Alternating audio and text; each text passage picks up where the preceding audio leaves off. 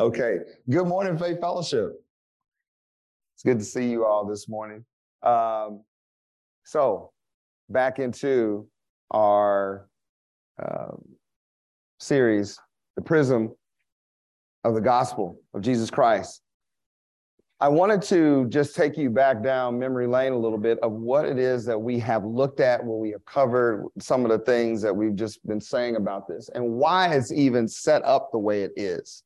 So, most of us in America uh, that are familiar with Judeo Christian moral values have heard of the term salvation. Okay. And one of the things about that is, is you may not know that there are a lot of these beautiful um, benefits and attributes that are part of salvation and really necessary things that needed to happen in order for you to be able um, to be saved and accepted. You know, ultimately, what are we talking about? Okay, well, if we're talking about salvation, the issue is, is that I'm a sinner, you're all sinners, that God is holy, and that creates this division between us, right? And ultimately, that division between us is something that, unless I have this righteous Savior on my behalf do something for me, I cannot really traverse that space. It's too far for me. And so, what happens is God sends his son, Jesus Christ. He lives this perfect, righteous life, fulfills the law perfectly. He has this phony trial that comes up and ultimately says that now he's guilty of these things of which they could not really lay anything at his feet because he hadn't done anything wrong. So now that trial turns into murder. And he gladly accepts that murder charge because he understood what it was going to do on the cross. So now his blood gets shed. Now he's there, he dies, he's buried. And then in three days, the Lord resurrects him. And now the Bible says that he is seated in heavenly places with the Father. So, as a result of that taking place, essentially what happens is if I believe that Jesus Christ is the Son of God and that he did live, die, buried, and was resurrected, that now the Bible says that I can be saved. That I would now have that same standing that says that that sin problem I had is no longer a problem. Well, the thing that I want you to understand is the beauty and the details of how awful your sin is in order for that to have even taken place. Okay, and so we have looked at in the past reconciliation. That was the first one we started with. And just in short, the thing with that is it was important for us to have a repaired relationship with God. So our sin nature essentially makes this awful um, kind of um, relationship between us and God. Matter of fact, the Bible calls us enemies. We're enemies of God. Now imagine that. Your sin is so offensive, you may not have blasphemed by words, but your lifestyle did. The way that you conducted things has. And it's so bad that the Lord can't even stand to be in your presence. One of those benefits is that our Lord and Savior Jesus Christ has been able to reconcile that relationship. And so now that part is repaired. But I want to I want to just propose something to you as we look at the two today. And there's two other ones that we've we've gone over. You know how like in work, that's pretty easy at work. Let's say you have a work issue and there needs to be mediation, and you get said mediation, and then ultimately um, you you say, "Man, we're good," but you don't work in the same department, and so really you don't really see that person anymore. But but if you did, it's okay. It's not it's not tense. It's just we're apart. Well, even so, the Lord has like dealt with that aspect. We'll talk about that one today in particular. But to go back to what we have covered, so we now have a repaired relationship through Jesus Christ with God the Father. And then propitiation. We now have atonement for our sins. So the other thing that our sins do is they're they're so uh, uh, offensive to God is that they create this turmoil really between us outside of even what the needs of reconciliation are. And so now there has to be peace. So this is an interesting thing that I can have as a person that is saved by the blood of the lamb is ultimately I can be at peace with God. Now, listen, this peace is so important because a lot of times in life, I may not be at peace with myself. I may have inner turmoil going on. I may have issues with other individuals, but the Bible says as a result of salvation, I can have peace with God. Propitiation took, excuse me, took care of that for us. Then last week we talked about remission. We talked about that being a clean slate for our sins. And so ultimately, the way you look at that is like all the things I had done in the past, all the ways that I had offended the Lord, essentially, as a result of Jesus Christ, he just like, if it's on a table, he just took his hand and wiped it clean and said, okay, sit down, eat, we're good. And each time that I may try to engage in that and get, get my hands dirty again and redig, man, the Lord's forgiveness is such, if I ask for it, that he will just keep cleaning the table. Now think about it. Do you have that same kind of, I know there's a lot of parents in here. There is a limit before the rod of correction shows up, right? Or punishment, go to your room, just get out of my face. Just one of the three. Pick three, you know. just get out of here, right? And so the Lord, praise the Lord, has not done us like that. He just wipes it clean. It's incredible. And so it's with that, these are those details. Again, salvation doesn't, uh, in and of itself, need me to explain anything, but the Lord put these words in there. We should look at what they mean. Because what I don't want us to do, uh, for those of us that are believers in Jesus Christ, to not somehow be very grateful and just at a point where we're looking at the Lord and saying, I can't believe you did this. Thank you so much. And that my service now is, is set up by gratitude, not duty. For those that don't know the Lord, that you can you can go, man, I, I didn't realize the Lord cared that much about me to do all of these things and encompass that in salvation in and of itself. You see what I mean? It's like, you know, somebody gives you salvation, but then it's like a box of chocolate and it's like, it's a lot of different things inside of you. Like, oh, oh, that was the Valentine's, but man, there's peanut butter and chocolate here. Thank you. Praise the Lord. For peanut butter and chocolate, best combination. so this is like that box of chocolate. All we're doing is we took the lid off and we're just looking at the different ones that we see. Okay. And so today's that we're going to talk about are justification and redemption. Now, one of the other things, because for those of you that are new to our class or just um, or just new today, we have Bible studies and faith fellowship that most of our members are a part of throughout the weeks. We have them. We have guy specific, which a lot of the men that are seated here are part of. We have a couples one. Uh, we have all ladies. And so they're in different parts of the city just based off of where our different Bible study leaders live. And so, one of the things that we try to do in our Bible studies is create an atmosphere where we can study the Word of God, see what it says and what it's saying to us, and then figure out how that applies to our life. Okay. Now, with that is in Bible study, we always want to remember we're looking at context, we're looking at historical, doctrinal, and personal application.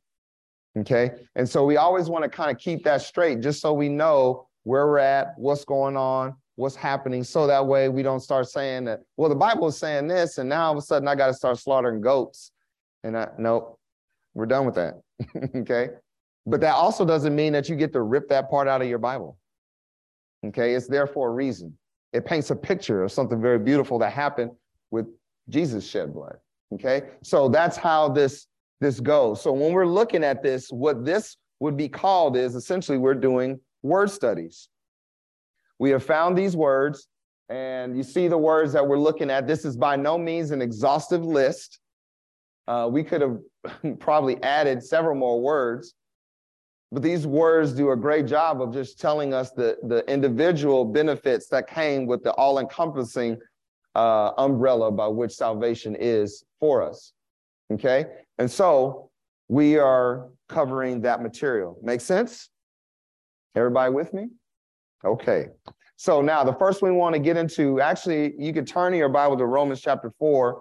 Justification, if we just looked at justification, T I O N, and what we're doing here is something else a little unique. Okay, so what we're doing here is an English language exegesis, which means I don't have to know Greek and Hebrew in order to understand the Bible. So we're just looking at the English um, um, entries of the word I just mentioned. Okay, everybody with me? So you got that. It's only three. But now, if we went to just or justified, boy, it's a on justify, it is a ton. And so we don't have all today. And not because the Chiefs are playing, which I am excited about. but make no mistake about it, the Lord is more important than my dear Chiefs as well. Okay, so we're just looking at this.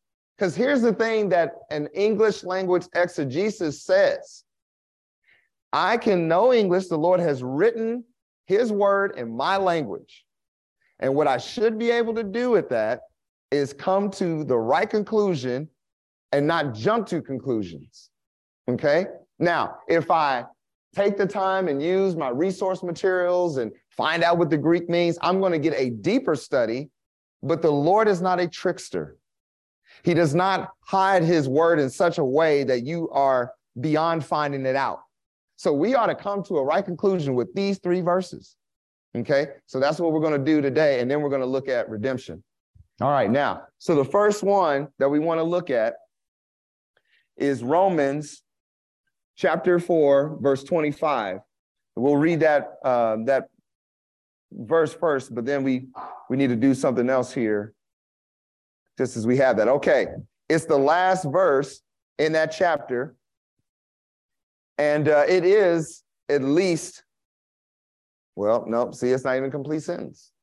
So, see, we'll have to do some work there. Okay, so it says, Now it was not written for his sake alone that it was imputed to him, but for, I'm sorry, that's not it. That's the, that's the top part. We'll get to that. Who was delivered for our offenses and was raised again for our justification. Okay, if I just read that, I can kind of make some jump to some conclusions. Who was delivered for our offenses But the thing that we first ask ourselves is who? Who's who? right?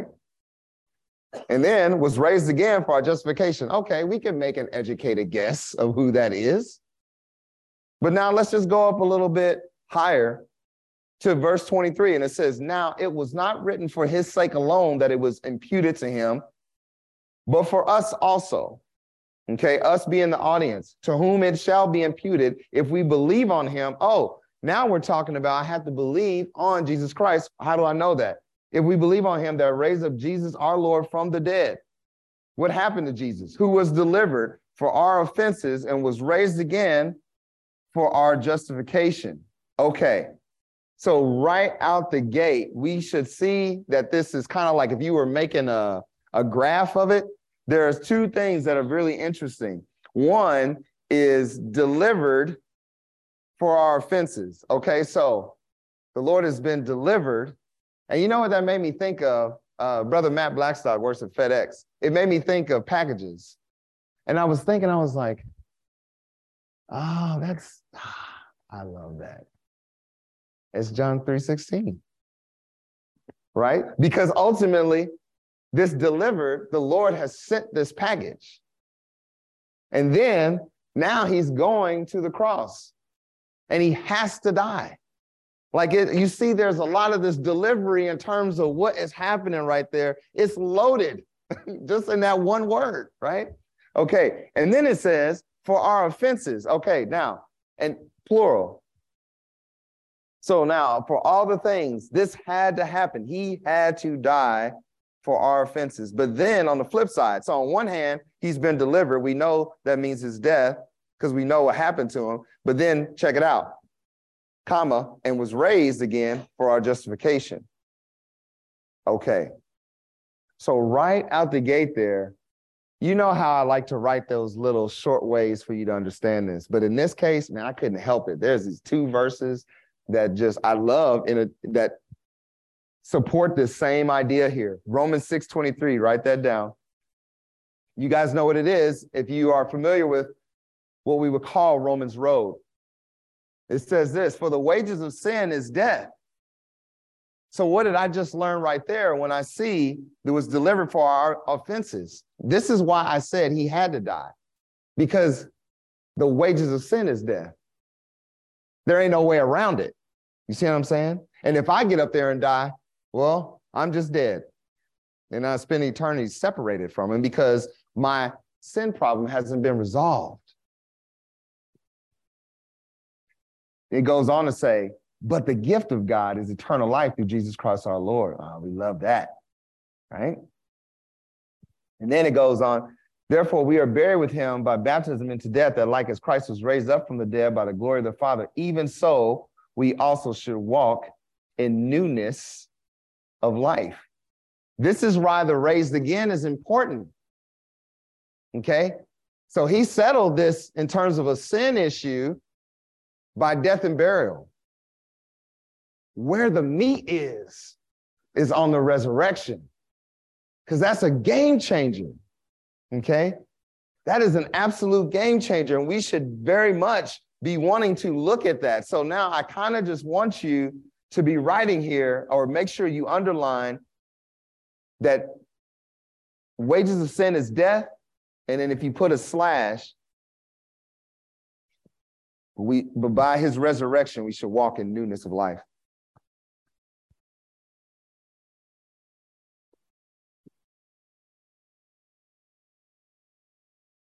Okay, turn one chapter over from Romans uh, 4 to 5.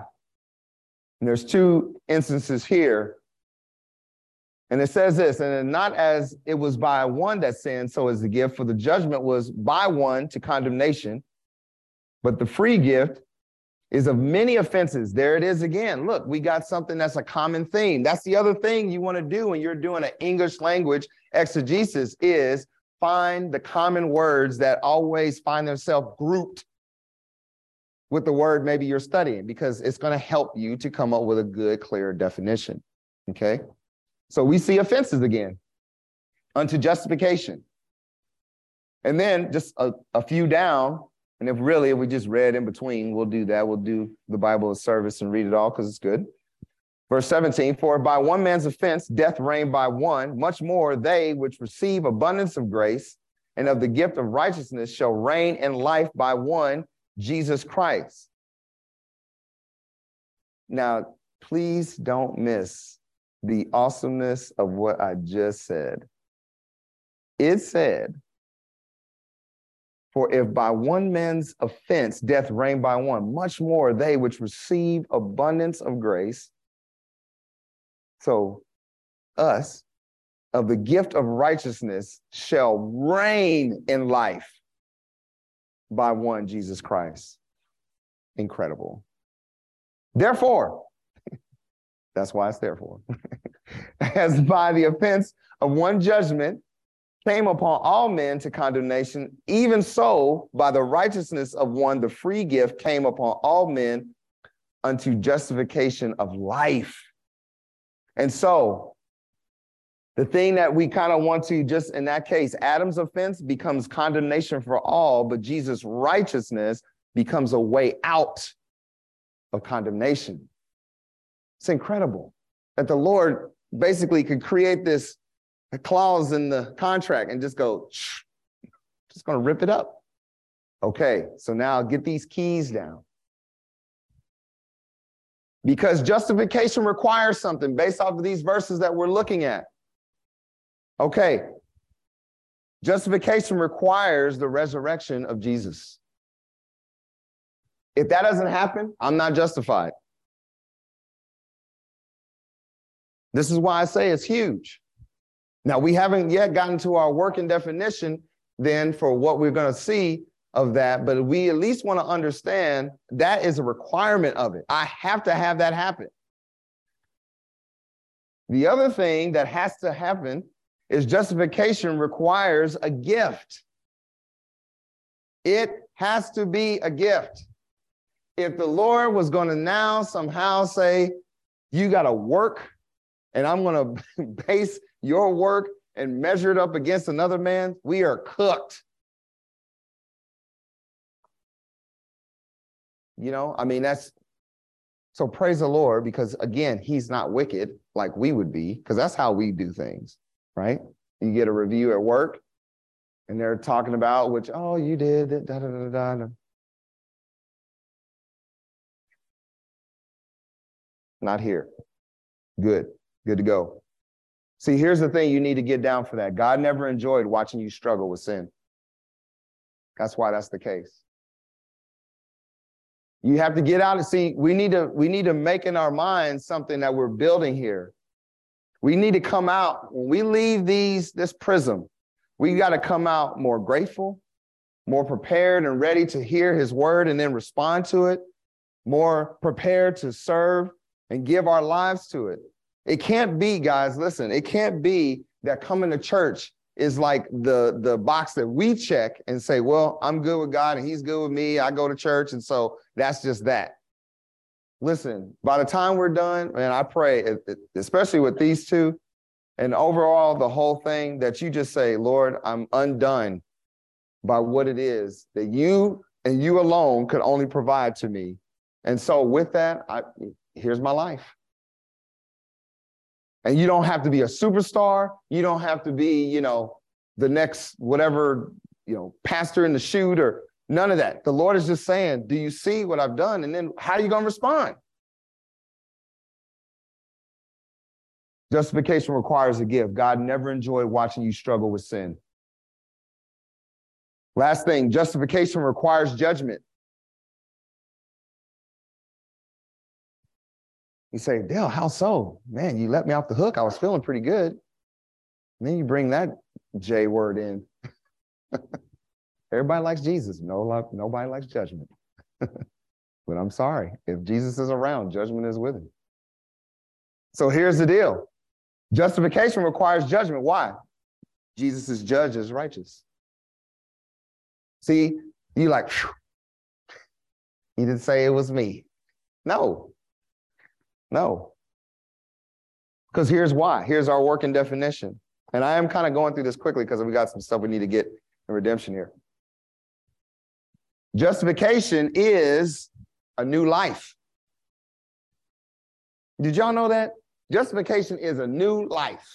Like you didn't, all the things that you did and who, how you came up and who your parents are, whether they were good or bad or in the middle or you know, unfortunate opportunities that, you know, that you came into your life, the resources that you had or didn't have, your education that you have or don't have, the neighborhood you have or, or don't have and wish you had, a car, all of those things, the Lord goes, I don't care about that. If you have me, you are justified. And that justification is new life to you. New life. Like sometimes our lives are so bad, we wish that we could be in like uh what's that thing that like the mafia movies? They got the, they have to go to another state. Witness protection. And you get a new name and you know, you new identity, all that, new job.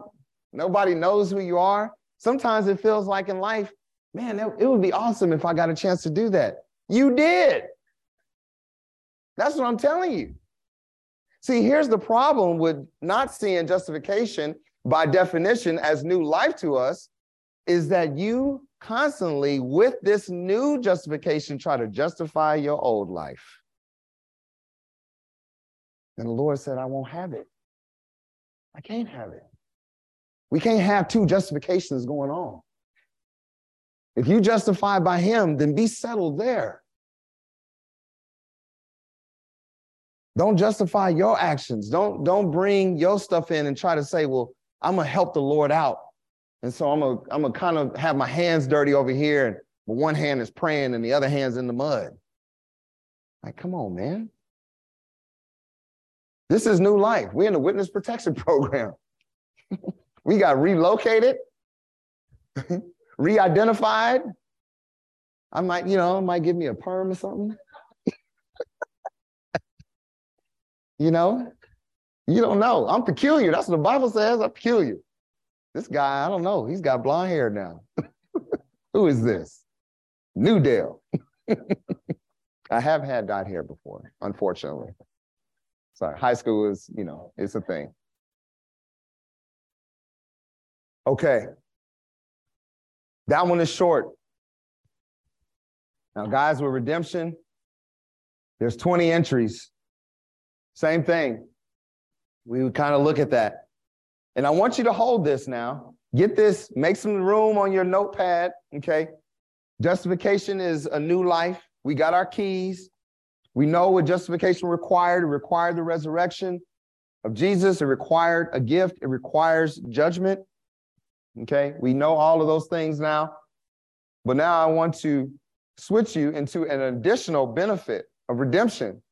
And in the Old Testament, it has a lot of Old Testament uh, entries. And there are a few that I really want to kind of point out to you. And now I'm going to also mention something that the Lord is very much teaching in these uh, passages that we're going to look at. The first one is in Leviticus 25, 24. And uh, this is in a section, okay? Blue Letter is starting to label its passages. And uh, this one would kind of be labeled uh, the, like the, the law of redemption. Okay, so now the Lord is laying out the whole concept of what redemption is because this is conceptually, Israel has no idea about this, right? And so this is kind of an important aspect. And we're going to see some things that are like really heavy hitting doctrinal truth um, from this. Okay. So the first one, if we just read the verse, or actually, I'll start. Um, let me get there. Hang on a second. Three of those entries for uh, redemption, the first three, are all in the same chapter. So uh, I would imagine this is important to the Lord. Okay, chapter 25. We'll start in, uh, in 23. It says, The land shall not be sold forever. Okay. I sometimes I love just how matter of fact God is. Um, did somebody say to the Lord, Hey, I'm, I'm kind of thinking about I want to sell this? No. Let me just tell you no. okay, right now. The land shall not be sold forever. Why? Lord, for the land is mine. And then I like this, just as a reminder, like you a guest, okay? for you are strangers and sojourners with me. And in all the land of your possession, you shall grant a redemption for the land. Okay, now write this down. This is a huge doctrinal truth, especially, and I don't have any kind of political, we don't do that here. But let me just tell you this uh, the land that God gave Israel belongs to them. I know this is a sensitive topic. There are a lot of people that feel a way about this. I'm not saying that what Israel, how Israel sometimes treats Palestinians is right. Okay? I'm not saying that at all. They absolutely uh, can handle that differently. But let me just be very clear. The Lord already told us how to think about this. The land shall not be sold forever. Is there a time frame for forever? Other than forever? Forever, ever? Okay, so that's how long. See, and the thing that's important about this in 24 is God created a way to always get back that which was lost, land inclu- included if I had the time to navigate you through this and reading it, what he starts giving you are for instances. So, like in verse 25, it says, If thy brother be waxen poor and has sold away some of his possession, and if any of his can come to redeem it, then shall he redeem that which is his brother sold. And if the man have none to redeem it, and himself be able to redeem it, then let him count the years of the sale thereof and restore the overplus unto the man the, who owns it now, to whom he sold it, that he may return unto his possession. See, the Lord allocated in Joshua, you get the kind of uh, dimensions of what it is land wise in which they should have for each of the tribes. Okay. And then the Lord is essentially saying that uh, that's your land, that's your plot. Now, it could be that you fall on hard times and you sold it and you're trying to get a leg back up. But once you get that leg back up, it's not like that sale is forever. If you wanted to buy it back, you can buy back. There's a buyback program. the Lord is all for it. I love that the Lord is more um, for sure and certain about what he gives us than we are. I mean, I'm bad, y'all. I will throw away something and then be like, ooh, I needed that. Serene, uh, we need to buy another one of those things. I just, because I don't like hoarding it. And so I'm like, all of it is trash anyways. And so I just don't care. Like, I'll throw it away, you know?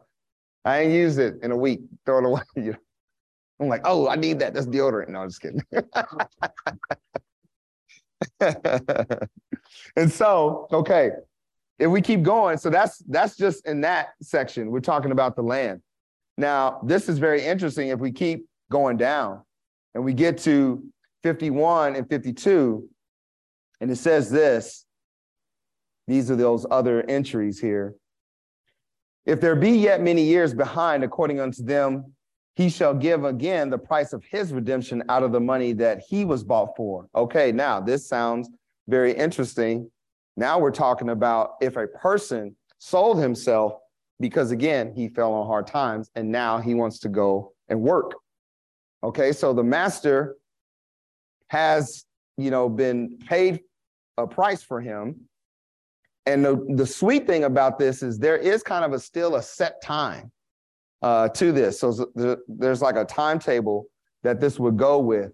And, uh, and in verse 52, it says, And if there remain but few years until the year of Jubilee, then he shall count with him, and according unto his years shall he give him again the price of his redemption. Okay, so basically, let's break this down. On the top one, what you have here is the servant can regain his freedom back after many years of service from out of the money the master bought him with. So don't think like when you think about American slavery, that's a you know a far more kind of evil, wicked thing. This would be more like, uh, um, man, I, always get the wording flipped out.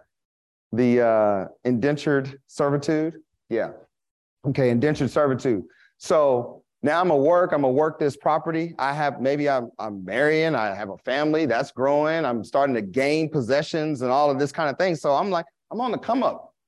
And this is a good scenario. Now, obviously, the that person that owns me is more wealthy than I am, but I'm amassing something that I can, the buyback program. Again, we got it. I can get out. Okay.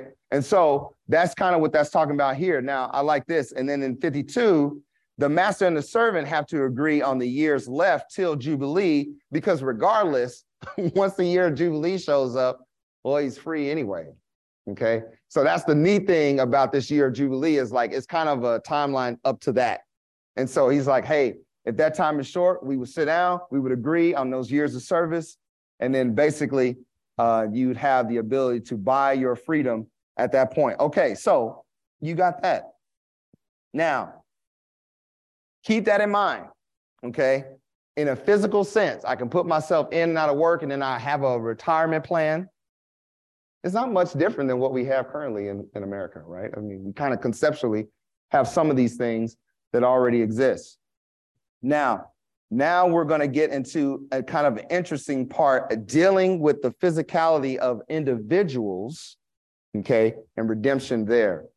Let's look at Numbers 3, now I'm going to set this up for you because this man, I, I do say read the chapter here. This is fantastic. So ultimately, what you have in this scenario is because the Levites were servants of the Lord, God told Moses to oversee the financial transaction of about 273 Levites. Okay. The money collected went to Aaron because Aaron would now be the master over those Levites. Okay. And uh, and his sons so that, that makes the money holder the immediate supervisor, but God ultimately is the boss. Okay. So we have that same scenario at work. CEO, you might not ever see, sits in a big office somewhere. Okay. And the thing that these Levites are going to do, these servants will keep charge of the sanctuary. And so all you get right there is, and Moses took the redemption money of them that were over and above them that were redeemed by the Levites. See, redemption gives power over whomever has been redeemed once the price is paid. So now, if I own somebody, then essentially I'm expecting something out of them. Now, just follow me here in terms of this, because some of you already, as Bible students, know, well, am I? I'm redeemed by the blood of the Lamb. Okay, so now the Lord is giving you some physical details that will absolutely help how it is you are spiritually living out your life. There's an aspect of ownership, there's an aspect of expectation, of work. Just keep that in mind. I'm just trying to set you up. I'm not, you know, not to not to spike you. Kind of. okay, Psalm 49, 8. Psalm 49, 8. So we had talked about land, we talked about it in, uh, indentured servitude. We got expectation. The, the Bible is kind of giving us some good foundation here. And now it's not like we're getting off the rails, but something very important is said here. Okay, Psalm 49, verse 8 says this. No, I got to read up higher. This is too good. I'm sorry. Verse 1. To the chief musician, a psalm for the sons of Korah, hear this, all ye people. Give ear, all you inhabitants of the world. This is why I couldn't hold you out. This is written to you, okay, and me. So let's see what it's, what it's saying. Give ear, all you inhabitants of the world, both low and high, rich and poor, together. All y'all. Nobody gets to say, oh, he's not talking to me. No, I am talking to you. My mouth shall speak of wisdom, and the meditation of my heart shall be of understanding. I will incline mine ear to a parable. I will open my dark sayings upon the harp. Okay, so now basically, I'm gonna make it to where you understand it. We're gonna play a little song here. Wherefore should I fear in the days of evil when the iniquity of my heels shall compass me about? They that trust in their wealth and boast themselves in the multitude of their riches, none of them can by any means redeem his brother nor give to God a ransom for him.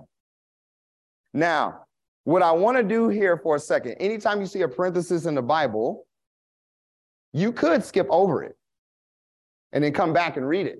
Okay. So we're going to do that and then we're going to come back and read that section. So let's go seven and then we'll go nine. None of them can by any means redeem his brother nor give to God a ransom for him that he should still live forever and not see corruption. For he seeth that wise men die. Likewise, the fool and the brutish person perish and leave their wealth to others. Now let's go back to verse 8. Super important.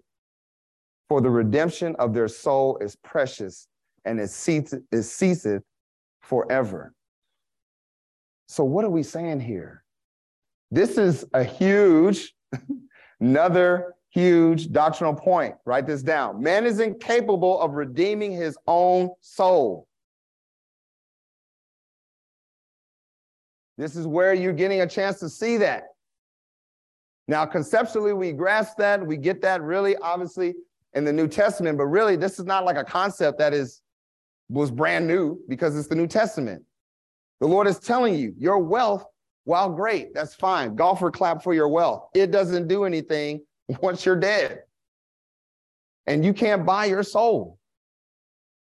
And he goes on to say, their inward thought is that their houses, verse 11, shall continue forever, and that their dwelling places to all generations. They call their lands after their own names. Nevertheless, man being in honor abideth not. He is like the beasts that perish. This their way is their folly, yet their posterity approve their saying, Selah.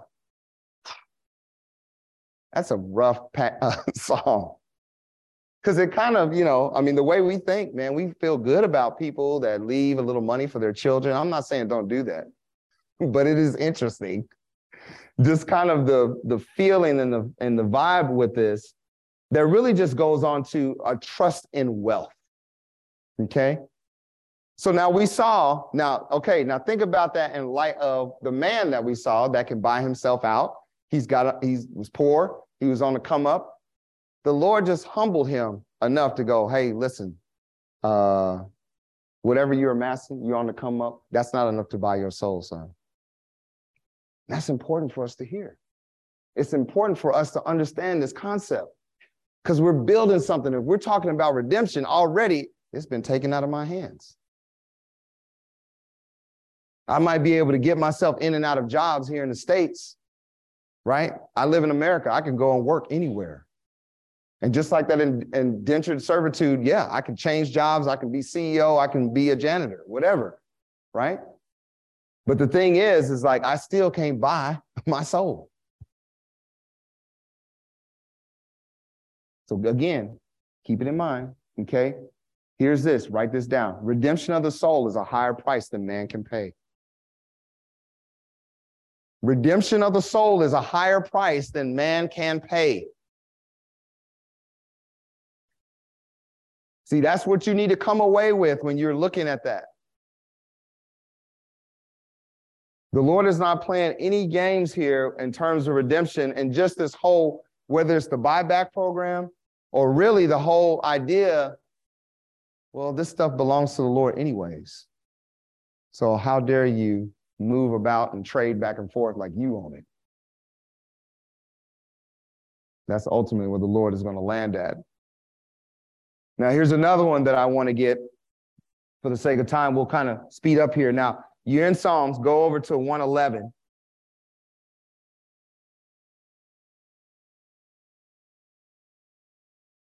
Psalm 111. Now, this one's great.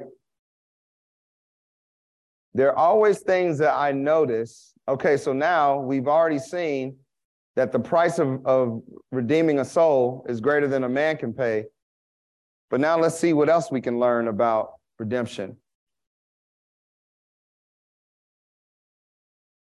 If I get to the right one, then we can read it. Okay. Now, first off, right out the gate, verse one Praise ye the Lord. I will praise the Lord with my whole heart.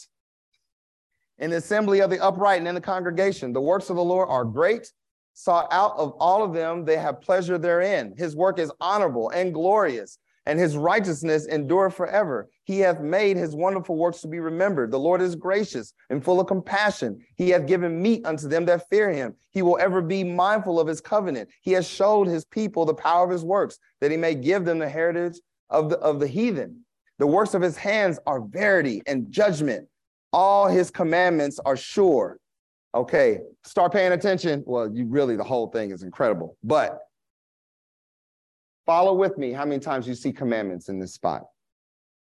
The works of his hands are verity and judgment, and all his commandments are sure. They stand fast forever and, and, and ever, and are done in truth and uprightness. He sent redemption, oh, there it is, unto his people. He hath commanded his covenant forever.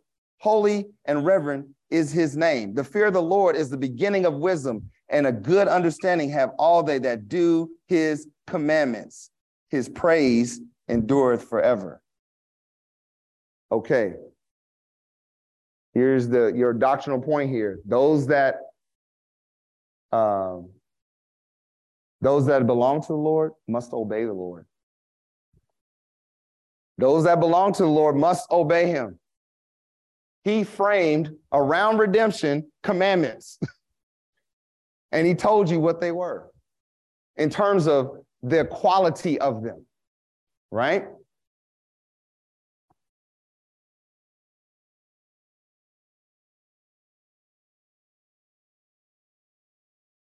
See, the thing you got to understand is this, y'all.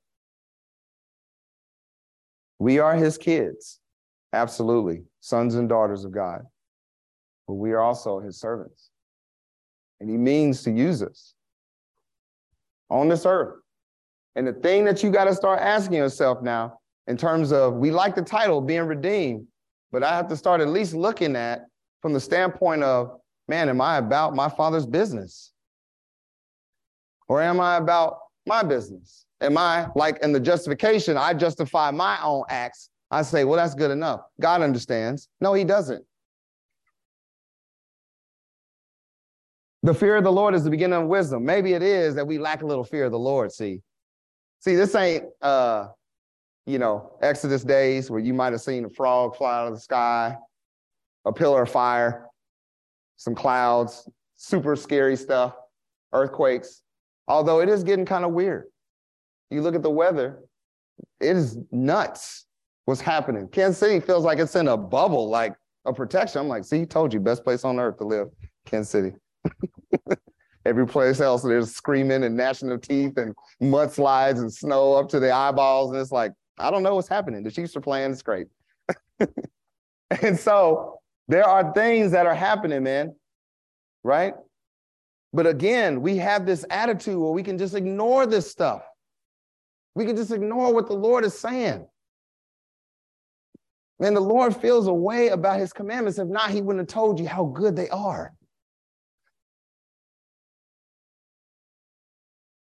And this is not to make you feel bad or make you try harder, but it's just to wake you up.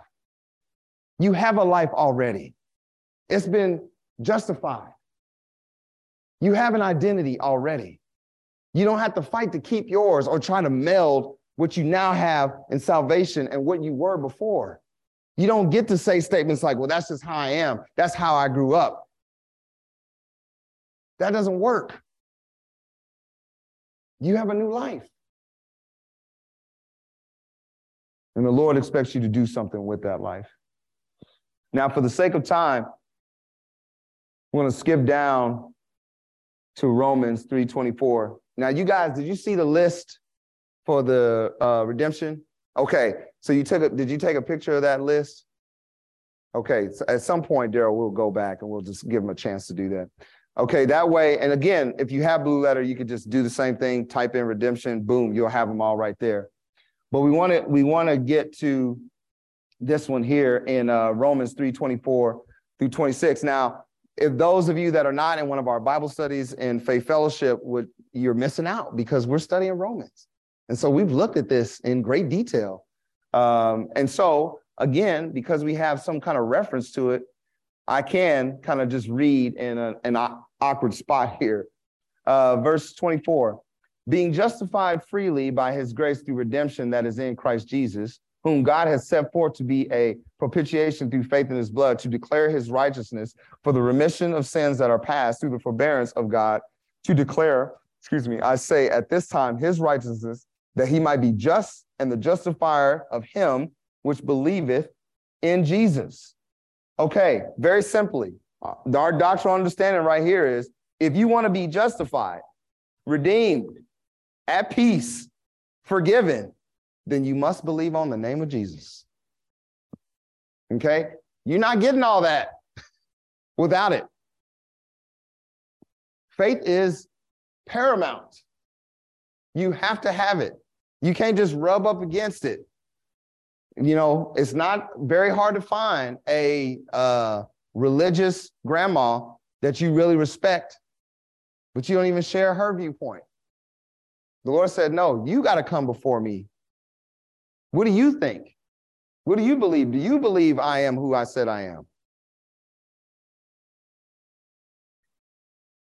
See, I remember that that point when I told grandma I got saved, just the joy in her voice was unbelievable.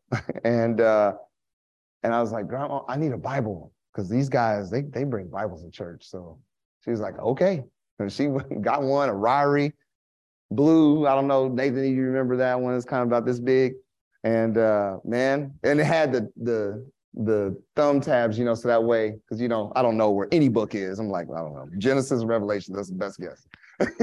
you know, everything in the middle is like, uh, I don't know. you know. And so, man, I just it was interesting and I understood it from a different perspective. The joy that she had was like, you are as I am. You believe on the same Lord that I do, son.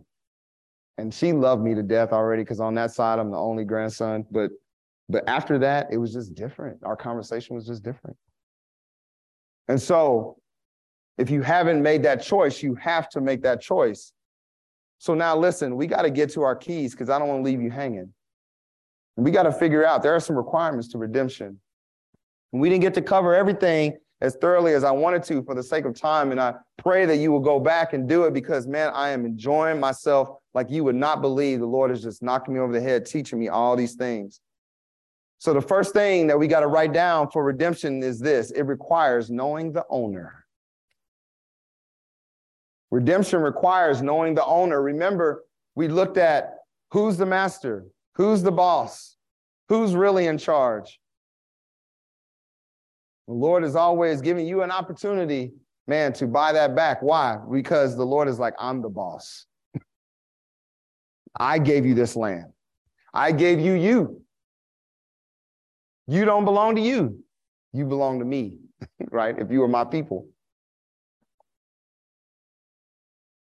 All of this is the Lord's. There's a verse that just set this in motion for me. And that's in Psalm 24 1. It says, The earth is the Lord's and the fullness thereof, the world and they that dwell therein. I mean, did we miss something? No. we covered everything. The Lord's like, This whole little ball here is mine. Yes, sir. Okay, got it. So I want to be very careful how I lord over anything. For those of us growing leaders in this class, we are not looking as we transition to now we're going to have signups and people are going to be a part. That is not an opportunity for you to boss people around. Okay. Ultimately, that means by grace, we give, we set it up, we say what the expectation is, and then we step back and let the Holy Spirit go to work. If they fail, we say, hey, we love you. Um, try better next time. If it's a pattern of that and you just look like you don't want to be a part, we might ask you, hey, have a seat. Thank you for signing up, but your services will no longer be needed. okay? We don't lord over God's heritage. It's God's heritage. The key words God's heritage. Okay? Here's the other thing redemption requires patience. Something I didn't get to is there's redemption very clearly called out doctrinally for Israel. And so that patience is this we are still waiting for Israel to be redeemed. So it requires patience. But we should absolutely, and the Bible says, for them to hope for, and we should as well, because there's something else with that that goes with that. We are still waiting to be raptured.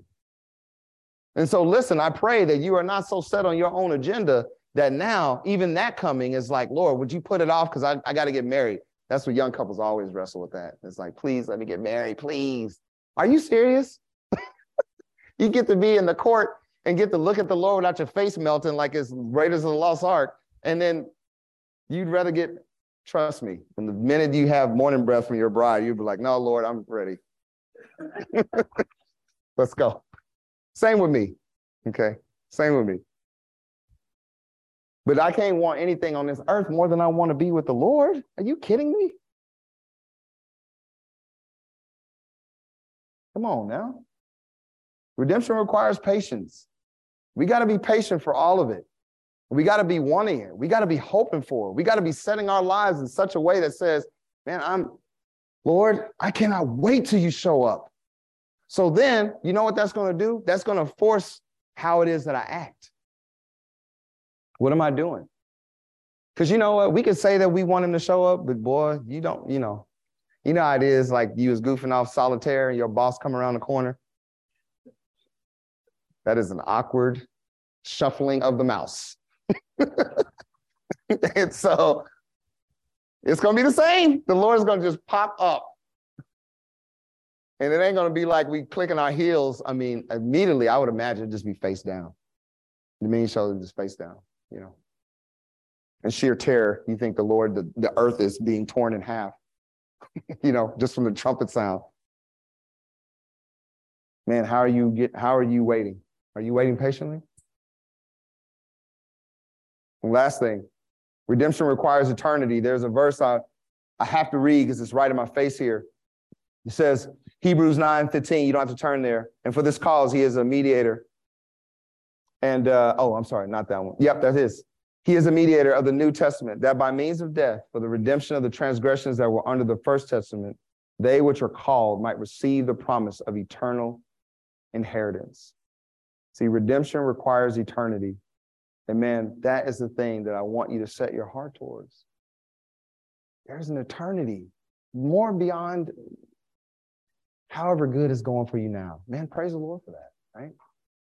But ultimately, you got to be thinking, you're going to spend eternity. And you don't, and listen, we said it all the time around here. When you get there, all the uh, you don't you don't have the function of discipling folks, sharing the gospel. Uh, none of that. That's over. So the thing is, you want to do it now, right? Like you want to get to work doing those things now, investing in the kingdom now. Let's try to get the number and fill it up. Let's, if there's a room, think about a room. What's my job? How many people can we, can I, Lord, be a part of? Just adding to that room so it's full.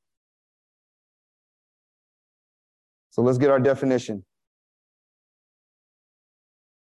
Redemption is a return back to God. See, the thing that you may not have known is God was never satisfied with this distance between you. And unlike what reconciliation does is make things good between you and him, he so wants you that he's like, I'm actually going to build a house. I actually want you to stay with me. And you know how when you invite guests over, especially family, you want that to kind of be quick, right? And that they go home because family can be super annoying. right? And the Lord is like, uh, how about forever? You good with that? Man, I'm yeah, Lord. You want to you want to be around me? He was like, Yes, because you will be completely different by the time you get here.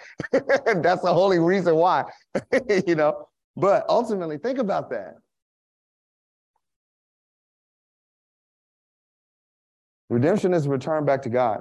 And so here's the personal application. Super simple, man. My new life of being justified should be devoted to serving the Lord. My new life should be devoted to serving the Lord. And the thing I just really want as we get ready to part ways here and pray ourselves out is that you just consider what does your life look like? Is the Lord pleased with it? If the Lord is pleased with it, I'm going to be good. Our growing leaders are going to be good.